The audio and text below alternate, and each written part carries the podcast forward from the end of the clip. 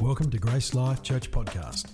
If you would like any more information about us, please visit our website gracelife.com.au. If you will, grab your seats and pull your Bibles out straight away.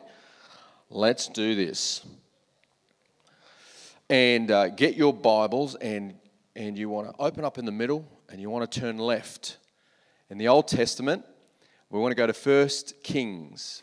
1 Kings chapter 18. 1 Kings chapter 18. Going to be reading from the English Standard Version today, which we all know that's the version that Jesus used. That was a joke. You may laugh if you feel led. 1 Kings chapter 18. Uh, if you haven't uh, got your Bible, just turn to the Christian next to you and look at, look at their Bible. I'm being naughty. Or we should have it up on the screens. 1 Kings chapter 18. Now, before we start in chapter 18, I want to paint the picture. Um, Israel is in a bit of trouble. And they are in a world of hurt because there are leaders, a king and a queen who are evil, they're wicked. The king is called Ahab. He is arguably the worst king in the history of Israel as a nation. And uh, his wife is Jezebel, and boy, is she a tough one to handle. Ahab and Jezebel have, um, with God's people, convinced the nation to mix in Baal worship into the worship of God. And uh, Baal was the god of fertility and of weather, and the nation of Israel was having mixture in their hearts because they were turning away from God and they were turning to a false god, uh, a god with a little g, not the real God, a false god. And um, in chapter 17 and verse 1, a, a prophet named Elijah comes forward, and this is what he says. In cha- Do you have chapter 17 up there? I'll read it for you. 1 Kings chapter 17 and verse 1 Elijah the Tishbite of Tishbe in Gilead said to Ahab, who was the king, As the Lord the God of Israel lives, before whom I stand, there shall be neither dew nor rain these years except by my word. So the prophet Elijah gives a prophetic word um, that there is not going to be any rain in the land. And we know that a famine then comes into the land, and this is actually the judgment of God. God, God said that this would happen, that if, if his people turned away from him, there will be these sorts of things that took place. So, this is a result of the sin of the nation. And um, it says in chapter 18 and verse 1 After many days, the word of the Lord came to Elijah in the third year, saying, Go show yourself to Ahab, and I will send rain upon the earth. So Elijah went to show himself to Ahab. Now the famine was severe in Samaria. So, in between those two moments, throughout the whole of chapter 17, Elijah gives the word to the king. The king doesn't like it because a prophetic word is given from Elijah to Ahab that there'll be no rain in the land. And remember, who's the God of the weather?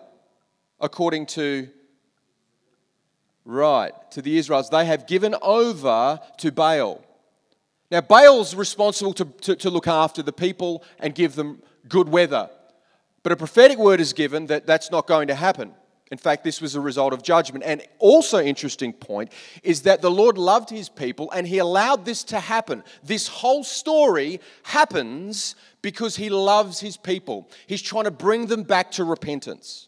Side note there that God often does allow us to go through hardship to bring us to repentance because He loves you. He is after restoration, He is all for redemption. And that's what this story is about. We're going to read a great story where um, Elijah calls down fire from heaven. You're going to read that in just a second. But the story is not around Elijah. The story is not just about fire from heaven. The hero of this story is God. God is the hero of this story, and we must remember that. So, what happens is, after in chapter 17, verse 1, Elijah gives this prophetic word. Ahab does not like it, and he runs, he flees for his life. God, though, does not flee Elijah. We see Elijah encounter the goodness, the mercy, the faithfulness of God. We read through chapter 17 that, that God caused ravens to bring him food while he was on the run, while he was fleeing for his life from Ahab. We also see that um, there is a widow who takes care of Elijah. We also see that the widow's son at the end of chapter 17 is brought back to life through Elijah. So Elijah sees firsthand the goodness of God, though he is on the run. Maybe you're here this morning and you feel as though you're on the run. Maybe you feel like you're on a run because you've done the right thing. Maybe you feel like you're on the run because it's your own fault. Don't discount the goodness and the faithfulness of God in the midst of every single season. So God gives him a word in chapter 18 and verse 1 that the rain is coming. After a few years, he encounters a man named Obadiah who oversees the palace. Obadiah, who was a good man, who loved God, who served God, was loyal to God, um, encounters Elijah, and uh, Elijah says to him, I want to see Ahab. Obadiah says, Oh, I, I, I can't go and tell him that because if I go tell him that and you disappear, then I'll, I'll be killed because there is, uh, uh, uh, there's a bounty on your head. He wants you dead. Elijah says to Obadiah, No, no, no. I, I, I'll, I'll stand up to it. I, I need to talk with him. I've got a word for him. So we fast forward to um, verse 17 of 1 Kings chapter 18, it says this When Ahab saw Elijah, this is King Ahab, he said to him, Is it you, you troubler of Israel? And Elijah says, I have not troubled Israel, but you have and your father's house, because you have abandoned the commandments of the Lord and you have followed the Baals. Now, therefore, send and gather all of Israel to me at Mount Carmel, at Mount Carmel, and the 450 prophets of Baal and the 400 prophets of Asherah who eat at Jezebel's table. Imagine that for a moment. Ahab is on the run, knowing that um, uh, Ahab excuse me, Elijah's on the run, knowing that Ahab's trying to kill him. He stands up to the king, he stands up to him. He has a conviction based on a revelation. If you want to have a strong conviction, you've got to have a great revelation. Have you had a good revelation of the beauty of Jesus and the reality of Jesus? Is it firsthand? Do you know that you know that you know that, that He's real and that He's good? Or is it a secondhand revelation? Secondhand revelation is great, but it, it pales into insignificance when it comes to first-hand revelation. I grew up when I was a kid on second-hand revelation from my parents. I could see that they knew that they knew that they knew that God was good and that, that He loved them. I, I, I knew it through an intermediary, so to speak. But I tell you what, when God got hold of me, I knew. I knew. I had a revelation, and that strongly shaped my conviction. Here is a call for you to have a revelation of the true and living God for yourself. Not through me, not through a parent, not through a child, not through another leader, not through not just through a testimony of someone else that you know that you know that you know that he's good. See, Elijah had this revelation. He had a strong conviction. But here we saw um, hostile opposition in relation to that conviction. If you're taking notes, you can write this down that um, opposition is an invitation for the proving of conviction. Opposition is an invitation for the proving of conviction. When, when opposition comes, you will be tested. And this is an opportunity for your conviction to be strengthened.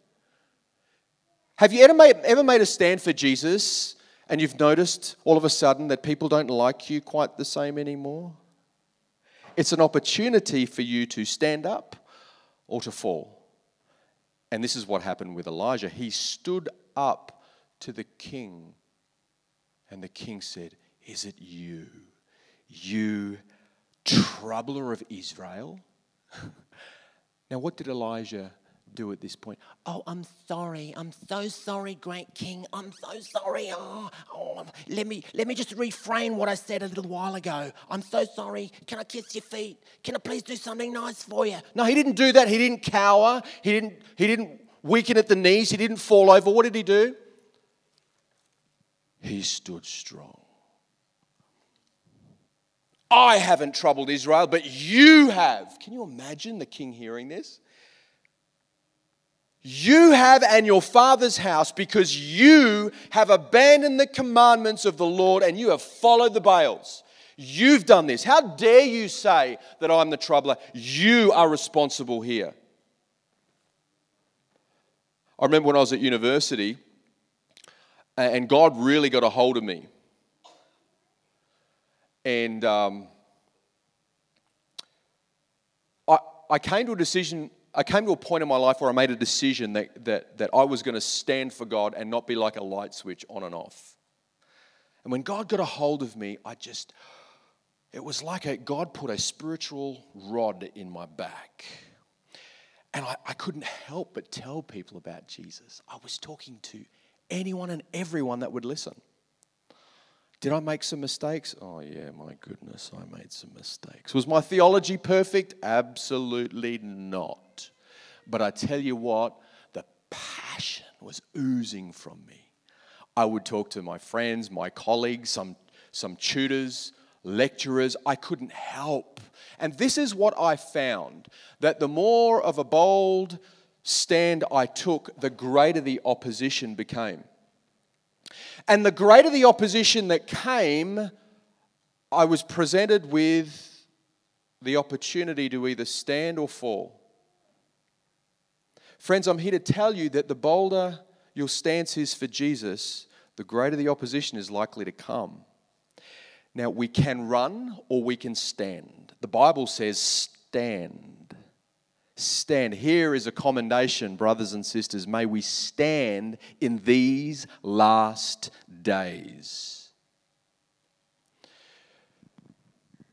Let's always see that any opposition is a beautiful invitation for the proving of conviction.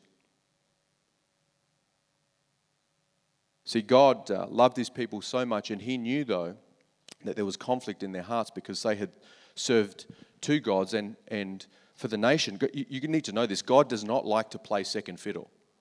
Do you know that? God doesn't like to be second best. He doesn't want to be the second option, third option, last option. When, when everything else doesn't work and we've tried everything else, oh, oh I guess I'm, I guess I can give God a go. God doesn't want that, particularly for His children.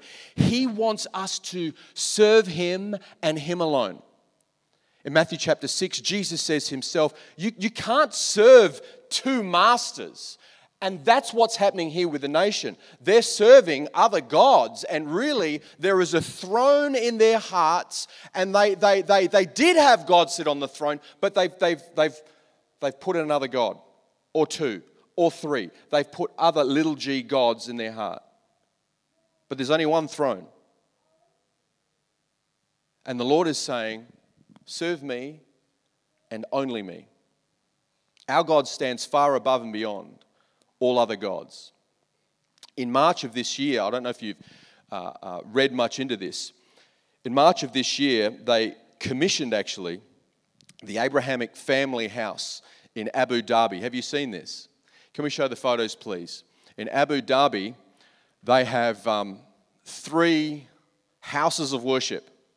They have a synagogue for the Jews, they have a mosque for the Muslims, and they have a church for the Christians. All in one center together right there. That was March 1st of this year, they're opened. I understand the thinking that what they're trying to do is see peace and prosperity amongst all the religions.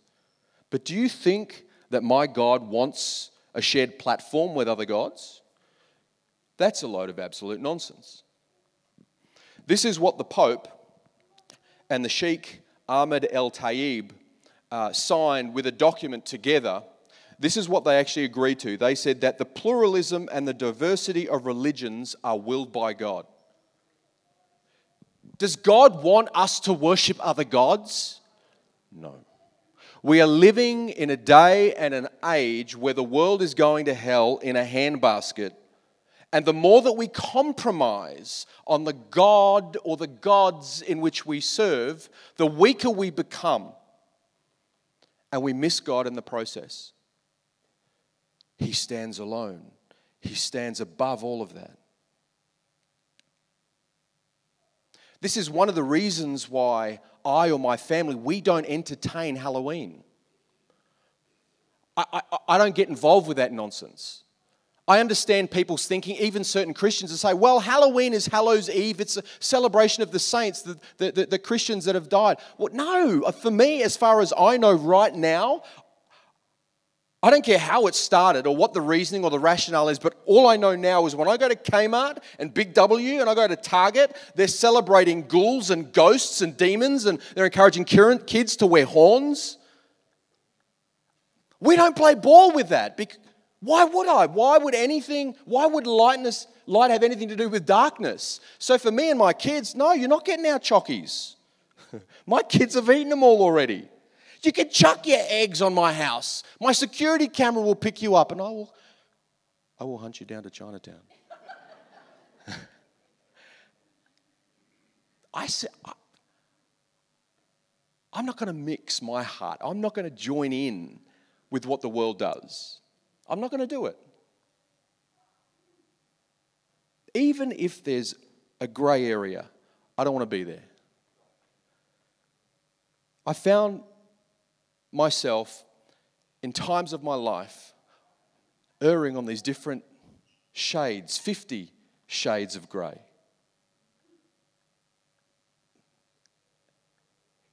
God doesn't work in grey. He wants all of you. And He wants all of you to want all of Him. He's a jealous God. He doesn't want to share you with anybody, He wants all of you. And He wants you back. So, what opportunities are you faced with? What oppositions are you faced with? May God's church not uh, live in mediocrity. Go to the Malaga market sometimes and I see invitations for tarot cards and palm reading. Why would I do that? Why would I get involved with all that nonsense? The Bible's clear. Deuteronomy 18 talks about divination. The Bible says don't get involved with astrology. Don't get involved with soothsaying. Why would I do that? Now, for some of us, it's a bit of harmless fun. Put it behind you and go to God. I have firsthand seen people that, as when they start mucking around with the Ouija boards, their lives go downhill real quick because they open the door for the demonic.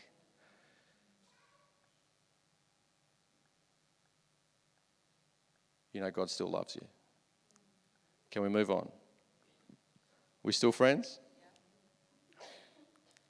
Verse 20 So Ahab sent to all the people of Israel, gathered the prophets together at Mount Carmel. Verse 21 Elijah came near to all the people and said, This is his sermon, okay? This is Elijah's sermon. Imagine, he's got, they're all there, they're all sitting there, standing there, ready. And then Elijah then is, he preaches this, this loving, be a better you sermon.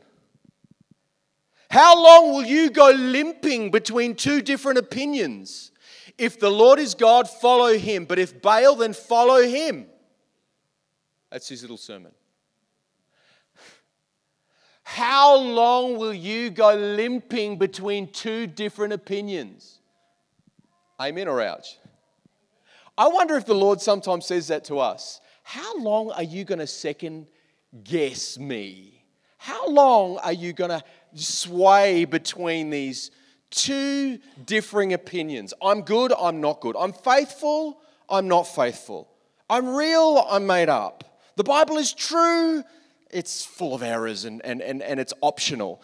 I wonder if God says that to us sometimes. What's he saying? Get off the fence. Don't sit on the fence. Have you ever straddled a fence before? Have you ever sat on a fence? It ain't too comfortable. when I was a kid, to cut a long story short, I hurt myself sitting on a fence. Fences were not made for sitting on, they're not meant for standing on, they're meant for keeping out, for protecting, for dividing. And God is saying to his people, Get off the fence. How long are you going to try and stand on that thing? How long are you going to have one hand and one hand? Get off the fence. Don't differ between opinions. I'm real. I'm good. Trust me. My kids, especially my youngest one, loves to climb fences. And when she gets on the fence, she doesn't anymore because I've given it to her. I get so nervous. As a loving parent, I'm like, get, you're going to hurt yourself. I wonder if that's how God sometimes feels with us. Get off. You're going to hurt yourself.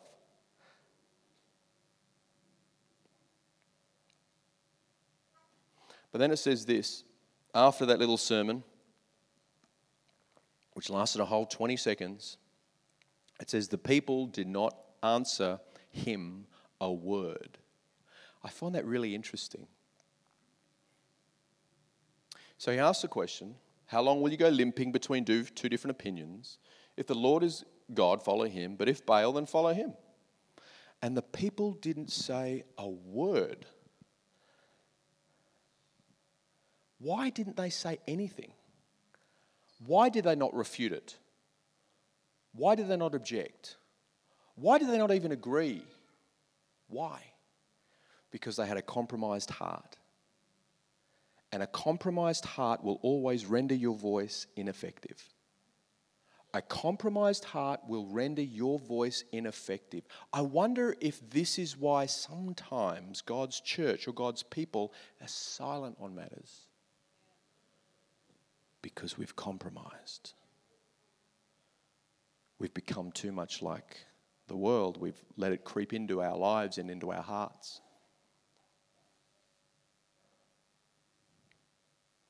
Second Corinthians 6, for example, says, Don't be unequally yoked with unbelievers.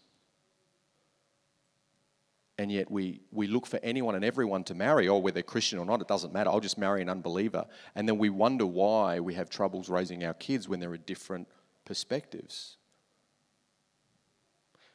where there's drug and alcohol abuse.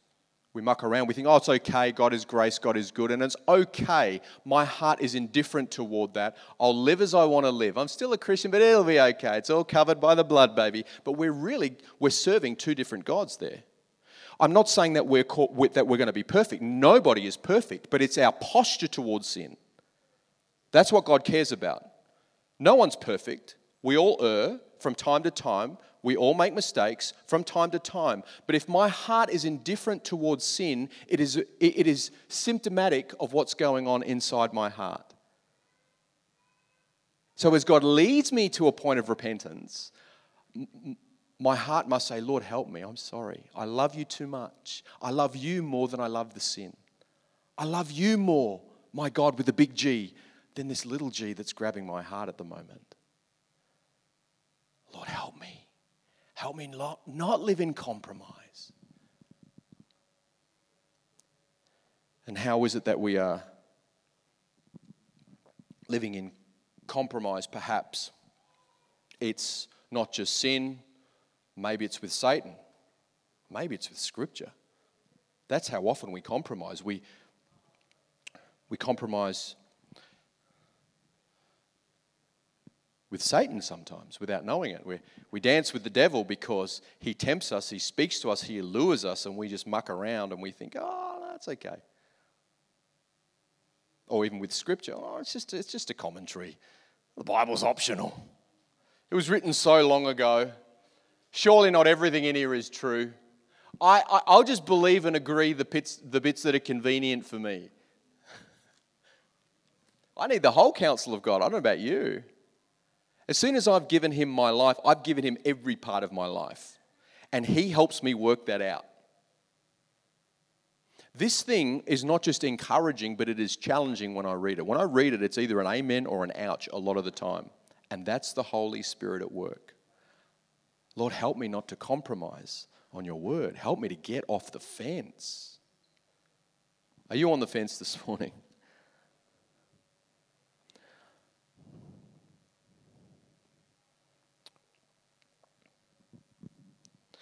In Psalm 119, it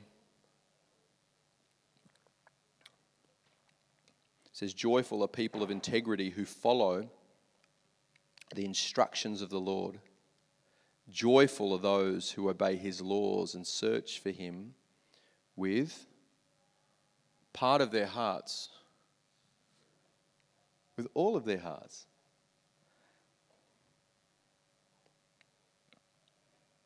They do not compromise with evil. And they walk only in his paths. No compromise, no compromise.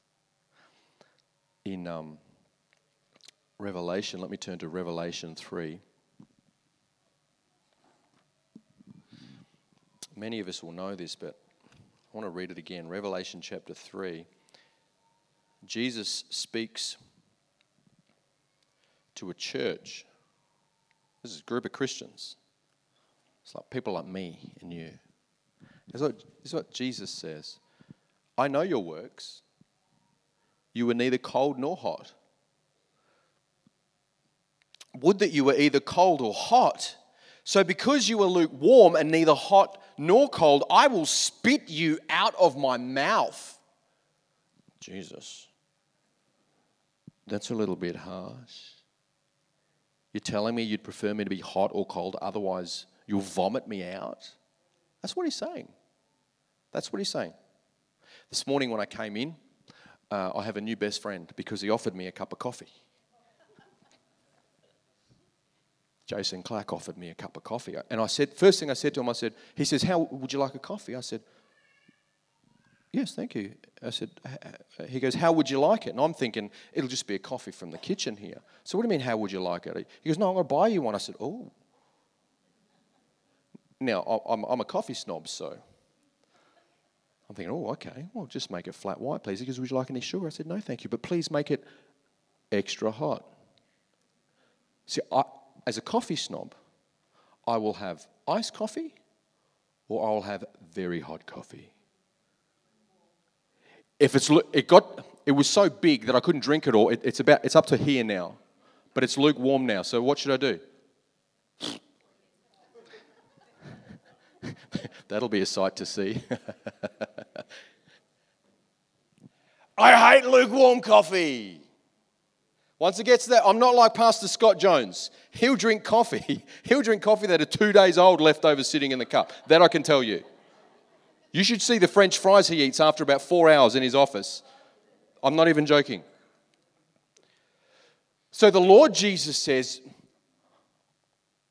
hot or cold? If it's lukewarm, I want nothing to do with you.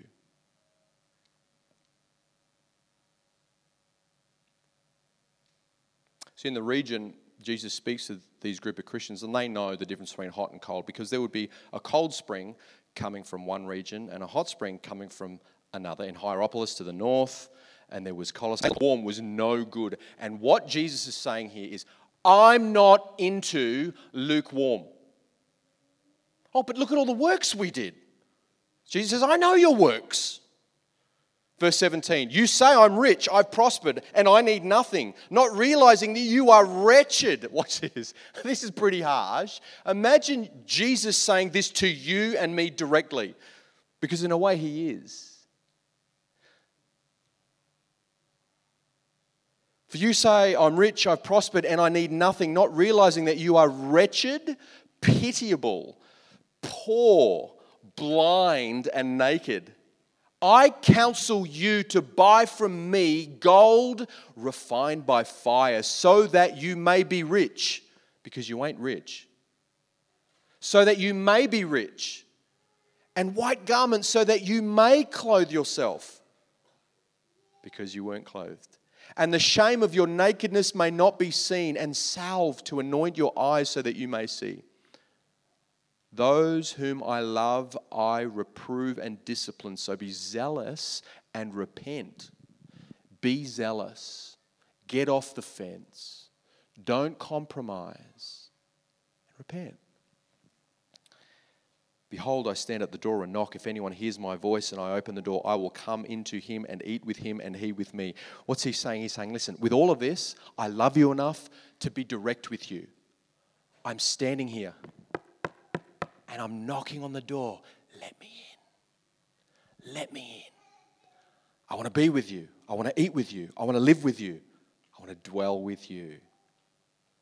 Is that an invitation for you this morning?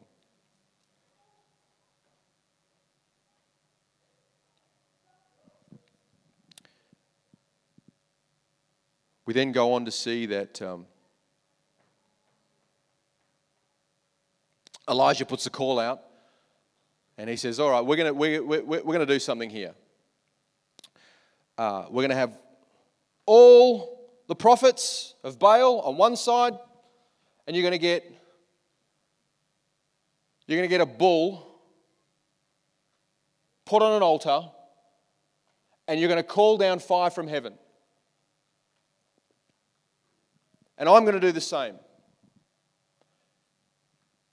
if the fire comes down from heaven when you call on your God, then we serve your God. But if the fire comes down from heaven when I pray, then the God of Abraham, Isaac, and Jacob is the real God. Watch this. It says, verse 26 They took the bull that was given them, they prepared it, and called upon the name of Baal from morning until noon, saying, These are the false prophets. Oh, Baal, answer us. But there was no voice and no one answered. And they limped around the altar that they had made. And at noon, Elijah mocked them. This is one of my favorite parts.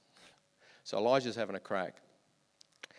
Elijah says to these guys, Cry aloud, for he's a God. Either he's musing or he is relieving himself, as in he's on the toilet. He's doing, he's doing a doo doo in the toilet, he's doing wee wees. Imagine, imagine hearing that. Or is he on a journey, or perhaps he's asleep and he must be awakened? They cried aloud and cut themselves after their custom with swords and lances, and the blood gushed out upon them. And as midday passed, they raved on until the time of the offering of the oblation. But there was no voice, no one answered, no one paid attention. Can you imagine the boldness of this man? Boldness.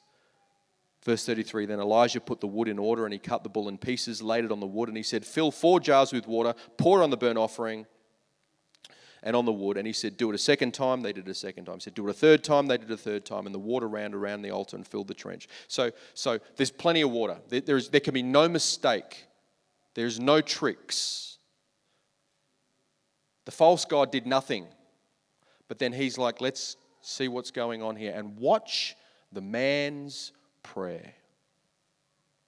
At the time of the offering of the oblation, Elijah the prophet came near and said, O Lord God of Abraham, Isaac, and Israel, let it be known this day that you are God in Israel, that I am your servant, and that I have done all these things at your word. So we're seeing here that this is an act of obedience. This isn't Elijah just trying to show off, it's at the word of the Lord. It's at the direction of the Lord. It's not just confidence, it's obedience that Elijah has. And he's praying to God. He's, I've done all of this at your word. Verse 37 Answer me, O Lord. Answer me that this people may know that you, O Lord, are our God and that you have turned their hearts back. Again, evidence of the restorative heart of God for his people. This was all about a call, a yearn for God's people to come back to him. So Elijah petitions God. He says, Lord, at your word, let it be so. Then the fire of the Lord fell and consumed the burnt offering and the wood and the stones and the dust and licked up the water that was in the trench. And when all the people saw it, they fell on their faces and said, The Lord, He is good. The Lord, He is God. Verse 40, and this is nasty. And Elijah said to them, Seize those prophets of Baal, let not one of them escape and they seized them, and Elijah brought them down to the brook Kishon and slaughtered them there.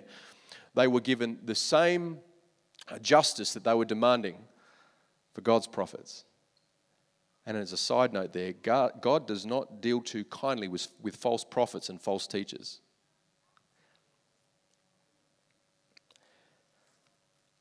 See, bold faith honors God, and God honors bold faith. Bold faith honors God. That's what Elijah was doing, but God honors bold faith.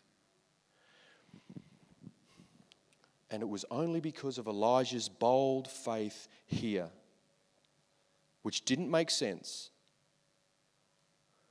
Faith usually doesn't make sense. Obeying God often doesn't make sense. His boldness led to Israel's to the people of Israel.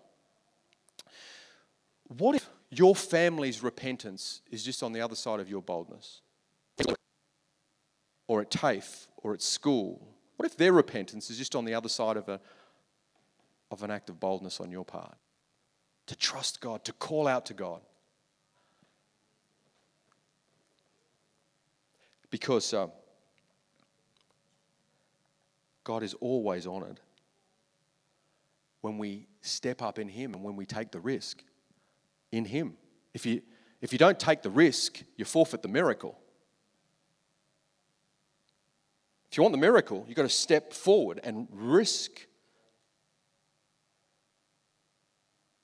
If you want the biscuit, you've got to risk it. I like my biscuits. But what's God saying to you? Where is He calling for you to stand? How is He calling for you to pray?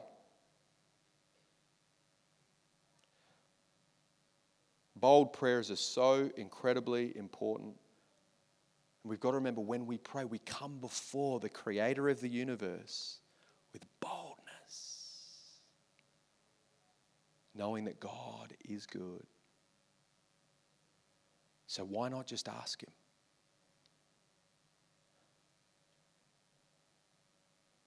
I once uh, read a quote that said this 100% of the prayers that we don't pray don't get answered.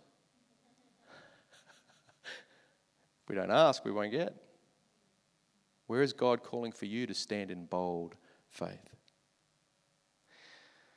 Spurgeon says, with, with how Elijah prayed right here, Charles Spurgeon says, this is a good um, directive for us when we pray. This is what he says Go you to the mercy seat with this as one of your arguments Lord, I've done according to thy word or your word. Now let it be seen that it is even so. I have preached thy word or your word, and you have said, It shall not return unto me void. I have prayed for these people, and you have said, The effectual, fervent prayer of a righteous man avails much.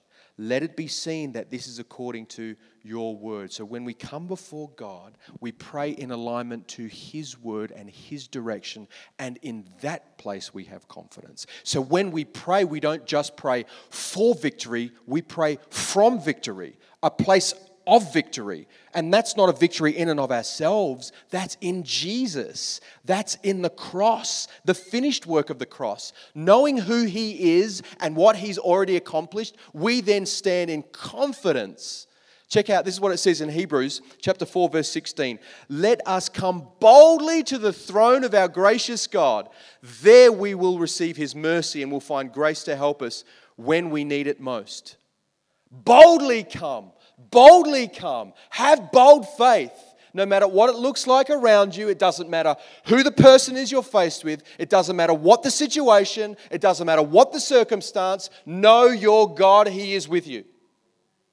I want to finish this morning with some bold prayers. Can we do that? We're going to wait on the Lord for just a few moments and if the Lord already hasn't, we're going to say, Lord, two things. First thing, where have I compromised? Is there a compromise in my heart? Would you lead me to a place where that conflict, that compromise goes out the door? I pledge my allegiance to you, Lord. That's the first thing. The second thing is, Lord, I want to boldly stand for you and I boldly pray for X, Y, Z, whatever it might be. Can we do that together? Can we stand up to our feet just as we finish?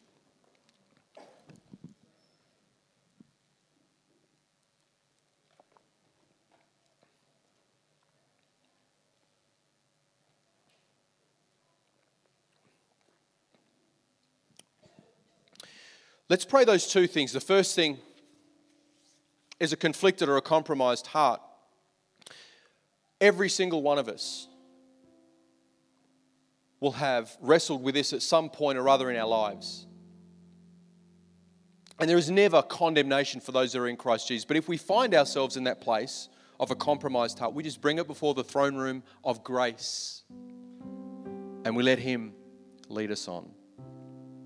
So we pray in that respect. And then we're going to pray to stand, Lord, we stand in bold faith for that lost one, for that loved one. We stand in bold faith for that healing, for that deliverance. We stand in bold faith for that breakthrough, for that promise to prevail. Lord, we trust you. Are you ready to pray together? Father, we come to you in the only name that matters. We come to you in the name of Jesus. We thank you for Jesus and what he's done for us. And we ask, Lord, would you show us where we may be sitting on the fence. Where you call for us to come down and get off that fence, Lord. Where is there? Where are we fence sitting? Where is there compromise in relationships, with our habits, our values, our beliefs?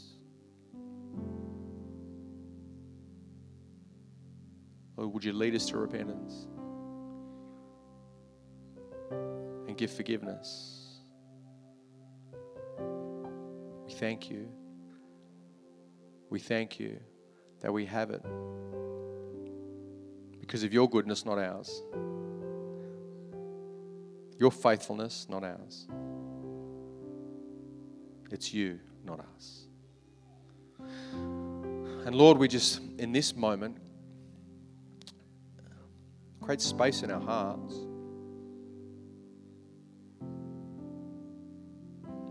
To stand in faith, bold faith. It doesn't make sense, it doesn't add up, it doesn't compute. But Lord, it's at your word, it's at your direction. We stand in you and with you. Lord, remind us, show us, reveal to us things you call for us to stand for boldly in faith. In prayer right now, we, in our hearts, we speak to the mountains. Lord, we call down fire from heaven, so to speak. With God, we know all things are possible. All things are possible to them that believe. Right now, we reaffirm our faith, our trust, our dependence, our reliance on you. For that situation at work, we bring to you. For that situation at home, we bring to you. For that situation with our bank or our finance, we bring to you. For that situation with our own internal emotions, feelings, desires, addictions, values, Lord. We, we're conflicted at times, but we bring it to you and we say, We stand in and with you.